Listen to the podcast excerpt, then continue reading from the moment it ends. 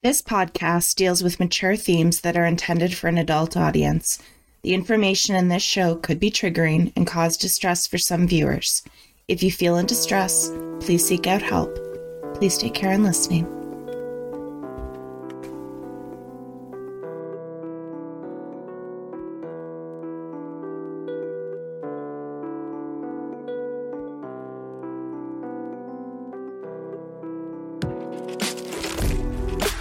This is the Relationship Review with Delcy Martin.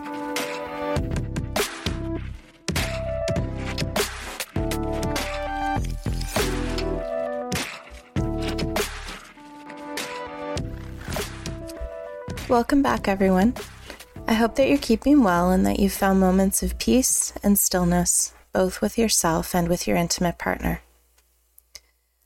I'd like us to take a minute and center ourselves and connect with the parts of us that are way deep down, the core of who we are. If you're able, I invite you to close your eyes. If you're unable to, especially if you're driving right now, please stay safe and just mindfully listen to this meditation. Please take a deep breath in and out, in and out. Imagine that you're reaching deep within yourself to connect with who you are at your core, your values, your beliefs, and your limitations. What's important to you? Consider this. Deep breath in and out, in and out. Now give yourself a mental hug. Maybe you imagine one version of yourself wrapping yourself up in a big hug. Maybe it's something completely different. Whatever works. You are truly you, and you are amazing. Deep breath in and out. And please come back to this brave space. The reason why I asked you to connect with your core self is because we have an episode on boundaries today. Boundaries in relationships are about knowing how the relationship as its own entity functions, but most importantly, it's about knowing how you are as an individual at your core. If we know ourselves, we can know our boundaries. Each person in the relationship is responsible for their individual bodies, words, emotions, and values so, knowing these things can make the boundary setting process more fluid. Healthy boundaries in a relationship are a way of saying, I will take full ownership of what's mine in our relationship and respect your ability to own what's yours. Boundary setting should never be about emotional control, rather, emotional understanding and emotional uplifting. Boundaries in relationships seem to fall into the following categories physical boundaries, emotional, sexual, financial, and time boundaries. I also want us to consider some additional boundaries which may not be mainstream as of yet, but are equally as important. We'll discuss each of these types of boundaries throughout the episode. Let's begin with a case study. Nathan, age 24, and Nikita, age 23, have been in a relationship for five years. They normally have a very close emotional relationship and are comfortable with discussing their emotions with one another. Nathan has been having trouble at his job in the legal field. He comes home from work very stressed, is often on edge, and spends most of his evening on the internet, either gaming or talking to friends on Messenger. Nathan has a close relationship with his coworker Adair. Nikita has been noticing that he's spending more time with her and has stopped sharing with her about how his work is affecting his emotions. Nathan often talks to Adair in the evenings on Messenger, sometimes for an hour or more at a time. Nikita became worried that Nathan was having an affair, so when he was in the shower, she took his phone and read some of his messages. She discovered that Nathan was telling her was telling Adair deeply emotional things about his stresses at work, things she'd wished he told her. When she confronted Nathan with this information, they got in a big argument. She was upset because she feels that he's cheating on her, and he's upset because he doesn't feel that she should have invaded his privacy by taking her phone.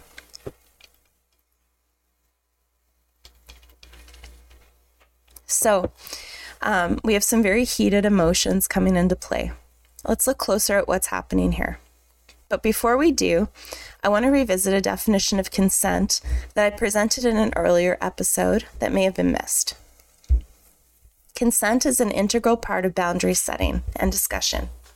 So here it goes. Consent is mutual. Consent requires non coerced agreement. Consent for one thing does not mean consent for all things. Consent should be as specific as possible. Maybe is not consent. Consent is ongoing. You can renegotiate consent at any time. You cannot change the consent agreement without informing the other person first. That's not consent. Now, with that in mind, let's take a look at this case closer. The first category of boundaries is physical boundaries, and physical boundaries are those limits that you put in place about your physical self. It appears that Nikita has crossed a physical boundary and a technological boundary when she took Nathan's phone to read his private messages. Studies have found that most individuals feel that their online activity is private and separate from their partner, so any intrusion across those boundaries is felt strongly and is associated with decreased relationship satisfaction. This effect is especially strong in men who felt that their online boundaries were crossed by their partners, like we see in our case example. Some couples have very fluid boundaries when it comes to phone use and password sharing. For some, they take on the assumption that they have nothing to hide from their partner, and allowing transparent media use is a form of trust.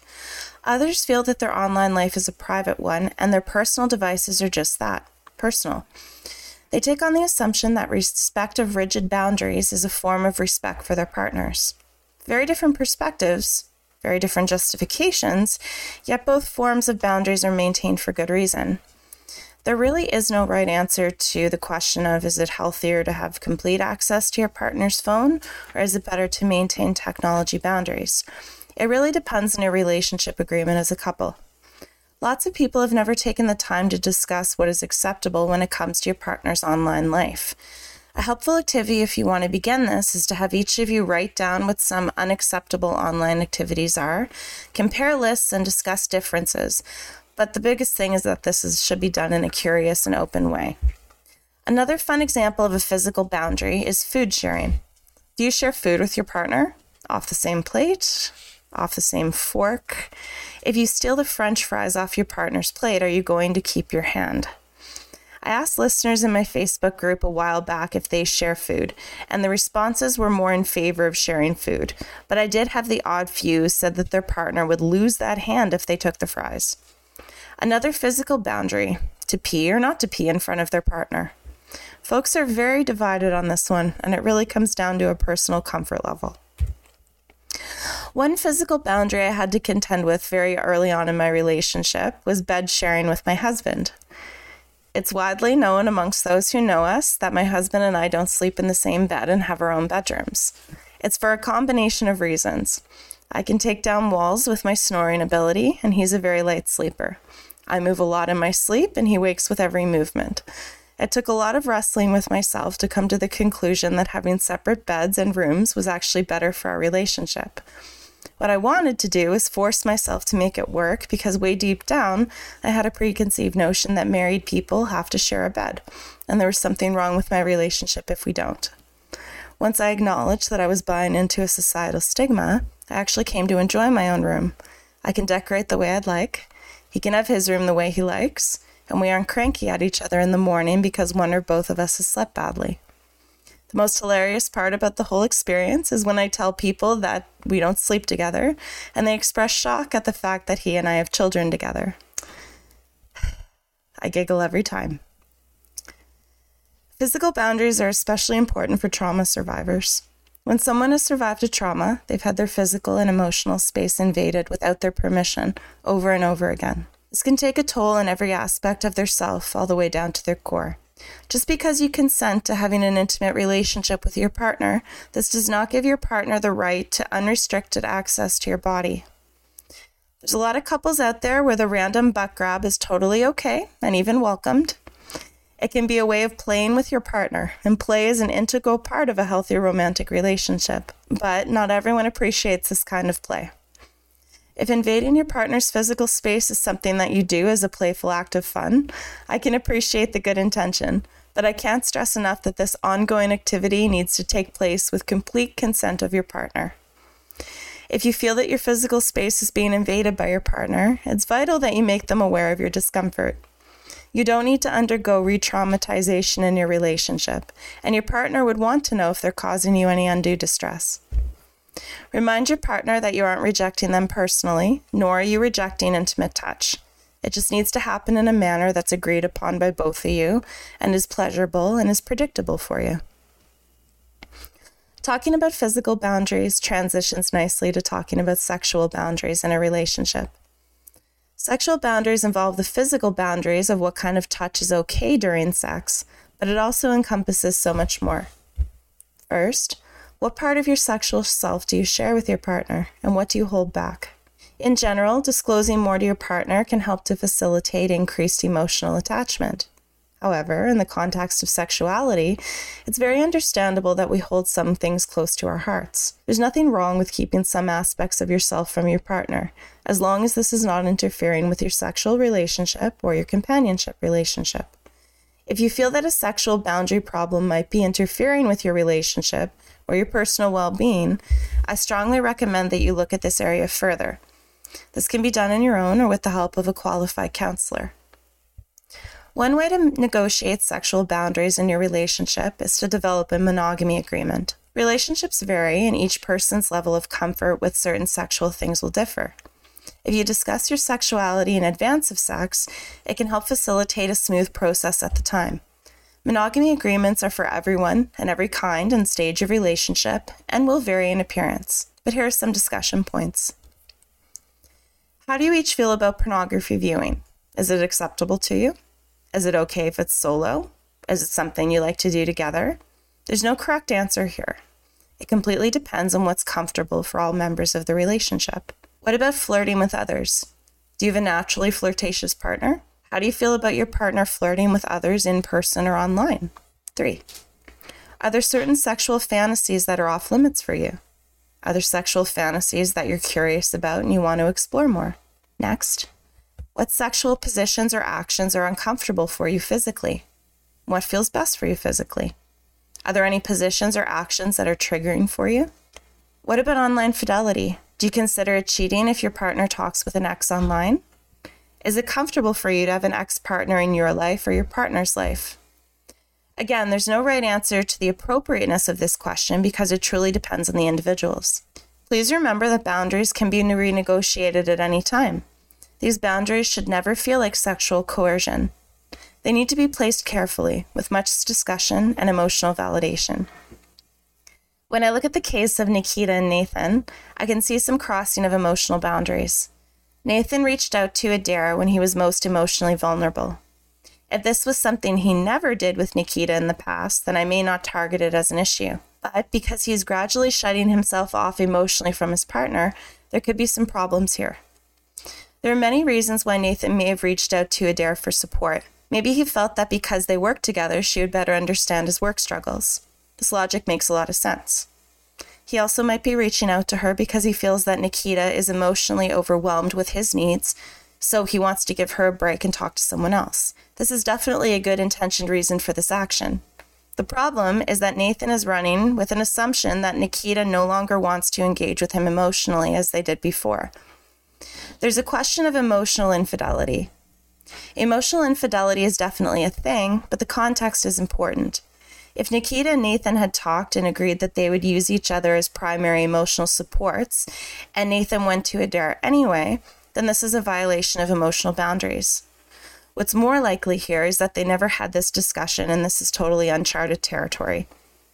Nikita's worry about Nathan cheating on her is valid considering he may have been hiding his emotional relationship with Adair, but this should have been addressed verbally rather than invading his privacy. Nathan could have been more upfront about his outside of work relationship with Adair and discussed his reasons for engaging emotionally with Nikita less. Of course, doing all this is challenging, so they should seek out help.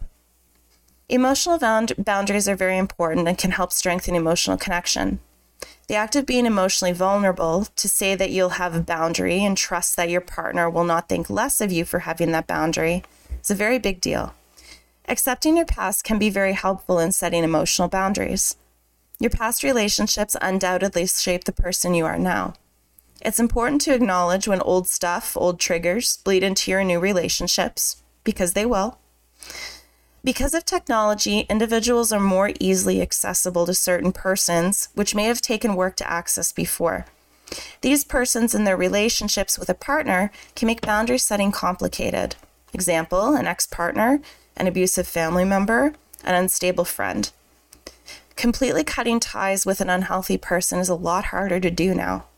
Your partner wants to protect you and doesn't want to see you emotionally hurt, but setting these boundaries are complex. Sometimes there's a need to set boundaries for tolerance of emotional pain. For some, they're what they call deal breakers. With the knowledge that some emotional pain is inevitable in relationships, they set a tolerance level for how much emotional pain they will cope with before they say enough is enough. Some examples of the emotional pain is being lied to, being condescended, or being silenced. You have a right to set your emotional limits, and signing up for a romantic relationship does not mean that you have signed up for intense emotional pain and abuse. Another question for emotional boundaries is how much of your private stuff you share with other people. Boundaries vary, vary from person to person, and you might find yourself with someone who's easily trusting of others and shares more about your intimate life than you're comfortable with. Are you comfortable with your family and friends knowing about your financial situation? What about them knowing about your sex life? It's important for us to remember that when we talk about our relationships with others, we're not only outing ourselves, but we're outing our partners. Showing our partners respect is knowing how much they share with others about their life and only sharing as much as they would feel comfortable with, not how much we feel comfortable sharing. Next are financial boundaries. now, let me please begin this bit by stressing that I am not a financial expert. I have no training in financial management. The advice given here is very generalized for this reason. Please seek out the assistance of a financial planner for more information. Most banks have them available to you free of charge, and they're amazing for helping with budgeting and helping the less financially inclined, like myself, understand how these things work. When it comes to financial boundaries, couples generally fall into three groups, and of course, there's exceptions to this rule. First, those who have joint bank accounts for bills and savings only. These folks may set boundaries that certain percentage of family income is set aside in the savings account. Some income goes into a bills account, and then each person has their own account for general spending money where they can individually save and spend how they choose. There's those who have joint accounts for billing, savings, and personal spending. Boundaries here can become a bit more complicated. After all, the bills and the savings are accounted for. There's a large pot of money that's open to spending. Do you each have an equal amount of opportunity to spend what you wish? What if one of you makes more money? Should that person be entitled to more spending money? Do you need to seek permission from your partner to spend from that account? Finally, there are those who have separate accounts of bills, savings, and spending. This provides the maximum amount of autonomy in the relationship and is the way that a lot of relationships are going now. People make this choice for numerous reasons, but some of them might be one, one or both individuals have undergone financial abuse before, and this option feels safest to them. Two, the couple has already been dividing their bills in a certain way from early in the relationship, so there's no reason for them to combine accounts or it's too much work. And three, Keeping things separate can make things slightly easier in the event of a divorce. The last point leads nicely into a small discussion about prenup agreements and postnuptial agreements, which are a type of boundary that some couples choose to put in place. If there's a large amount of financial difference between two individuals before they're married or in a common law relationship, some choose to ask their partner to sign a prenuptial agreement. The theory being that the process of divorce changes you, and because your negative feeling bank for your partner is higher at this point of divorce, you're less likely to act like your rational self when deciding how to divide assets. The prenup is completed so that these decisions are made when you're feeling good about your partner and are more likely to think rationally and reasonably. A postnup is done if you gain assets after you're married. Prenups and postnups can also outline child care responsibilities in the event of a divorce. This is obviously not the most detailed legal definition of these documents, and there's a lot more to it, but it's a kind of an overview. People choose to lay out a boundary of these agreements for a few reasons. They believe that they're similar to wills, and that just because we implement a will doesn't mean that we're going to die immediately. Just because you implement a prenup or a postnup doesn't mean you're going to get divorced. Um, some families may ask their loved one to build a pre or postnup into their marriage because they're worried about protecting the family from financial exploitation. This is especially the case where someone is marrying into a business minded family who've gained assets for generations. Another reason is they've been financially abused in the past and they want to protect themselves. And there's a lot more reasons than that. Whether these agreements are good for a relationship or not is certainly not for me to say. I can say that they bring up some very intense emotions for people, especially when one partner is genuinely worried that their loved one is already thinking of divorce early on in the relationship. These decisions need to be made very carefully, with open discussion, with consent, and with the legal advice of a professional. The concept of financial intimacy is how much of your financial life you're comfortable sharing with your partner. Do you have complete disclosure of financial information? How do you speak about financial matters? This is also very important. Those relationships that have more financial intimacy have more disclosure, but are also able to talk about finances in a curious, problem solving, and reasonable way. Setting financial boundaries with your partner can feel uncomfortable because it feels parental, but it's vital. If you and your partner have similar incomes, it's marginally easier to have this conversation. If you have different incomes and you're the partner who makes more, it can be really tempting just to pay extra to cover for your partner if they're being financially irresponsible. But this can cause a lot of financial loss in the relationship, especially to you. It can set a precedent for a bad habit. Some things you can consider when setting financial boundaries comes from a very helpful article I found on financial intimacy. First, decide on your mutually agreed upon values and set collective goals. Set a date and a time every month to review your finances. Don't be afraid to check in with each other regularly to make sure each of you are following your plan so you can make adjustments. Though it's up to you how much of your personal financial information you share with your partner, financial secrets are a huge cause of conflict and can complicate equitable boundary setting. Be comfortable saying no. When your partner has made poor choices or is overspending, don't feel obligated to bail them out. Instead, guide them toward making a better decision next time. This may be an intentional violation of financial boundaries, but it could also just be a lack of knowledge about finances.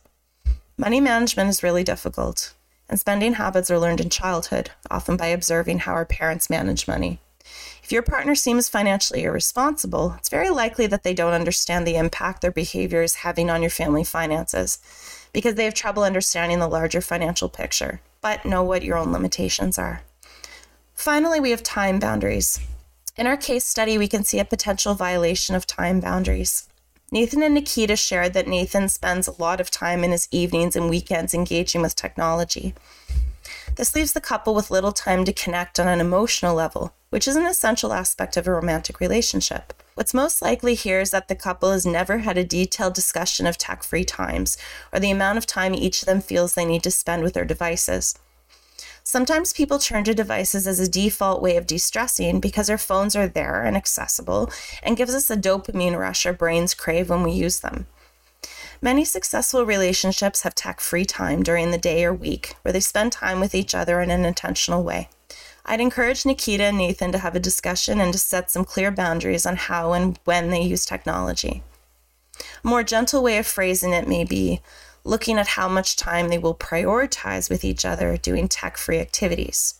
It's the same idea, but the second way of looking at it is less loss oriented. Like many, Nathan may have loose work at home boundaries. Technology has made it harder to keep work life boundaries because this area of your life is easier and accessible. Before tech, you'd have to warm up your car, drive to the office, find your keys, rummage through a paper packed office to meet your work needs for your employer, which is much less appealing than just picking up your phone. Many employers take advantage of this, and unfortunately, it's usually at the expense of the mental well being of their employee. When we're at work, our work brain is in work mode. This is very real and is very different from the pathways that our brain needs to use to create bonds with our family at home. When work bleeds into home, you take those work pathways with you, and it's very difficult to switch quickly into the bonding building pathways that your brain needs. I understand that sometimes it's necessary, but if it becomes a regular occurrence, you could be moving into burnout territory.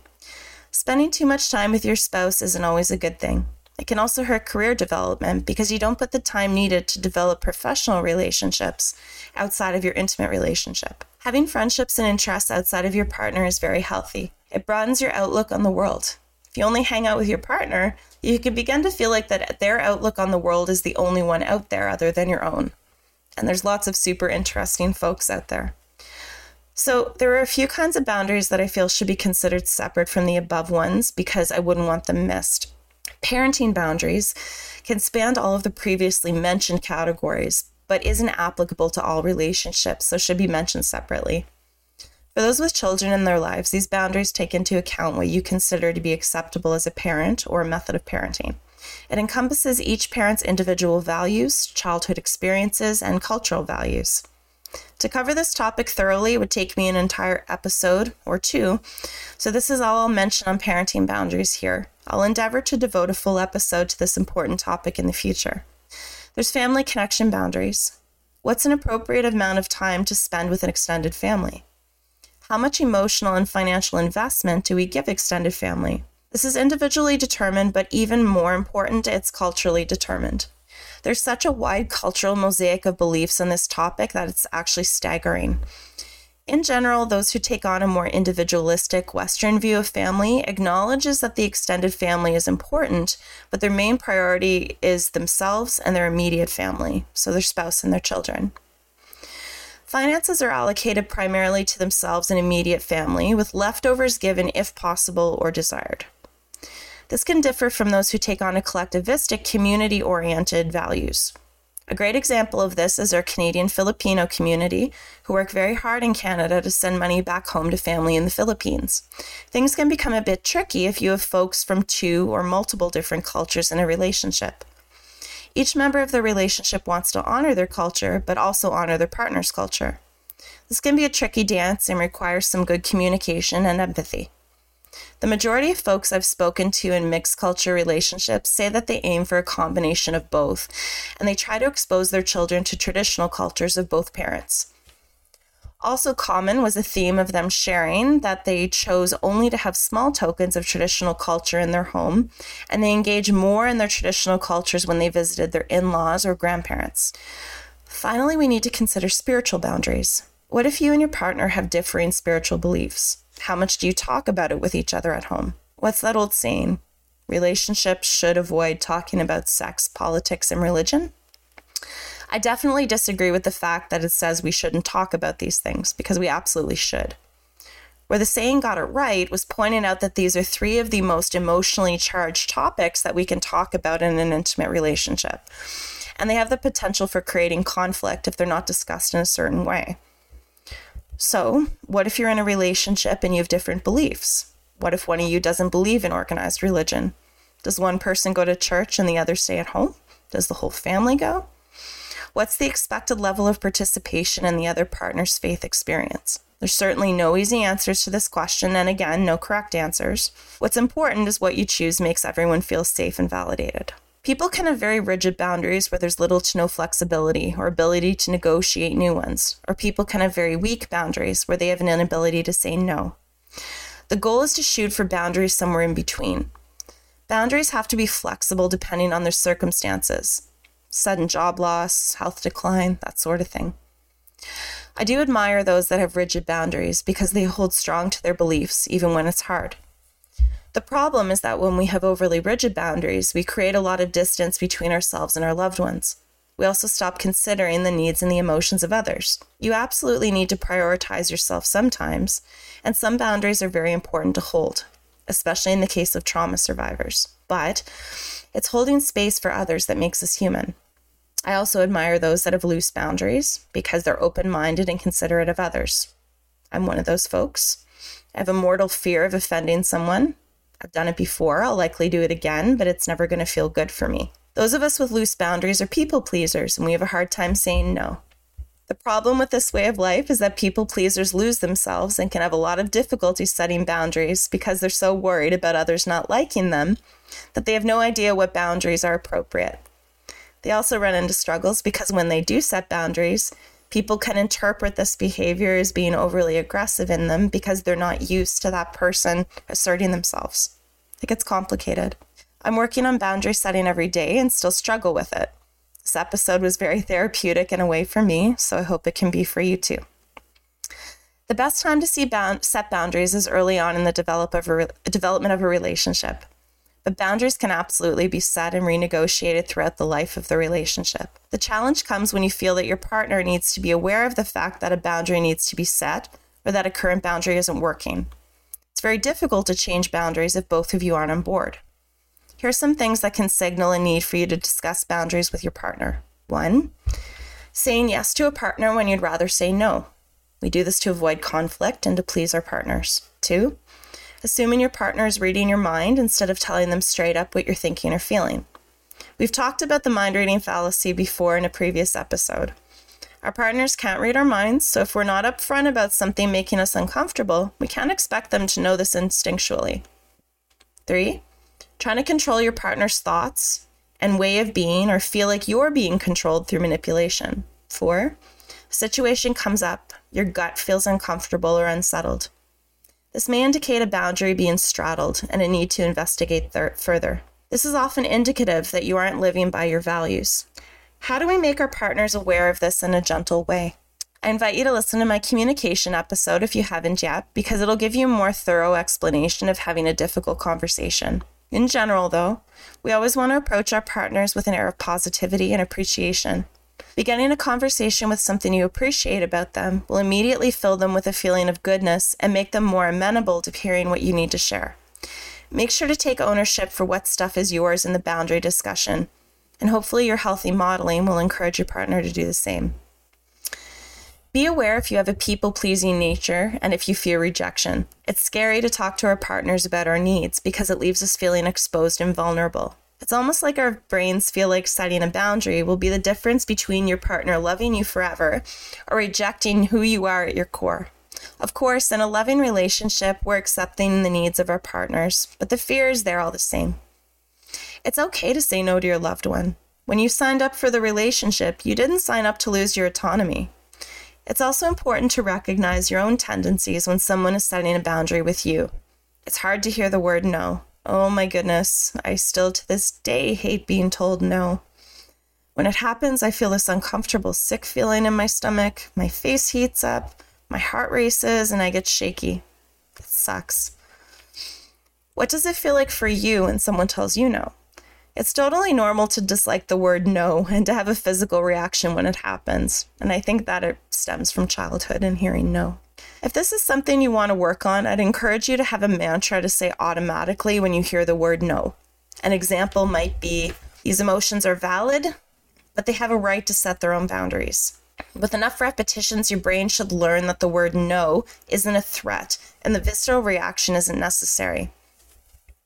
If after listening to this episode you've realized that you may have unintentionally crossed one of your partner's boundaries, it's absolutely possible to address this when you feel ready to. John Gottman, one of my relationship gurus, made the point that when he looked at the most successful relationship, it wasn't the topic or frequency of heated discussions that made a difference to the overall relationship.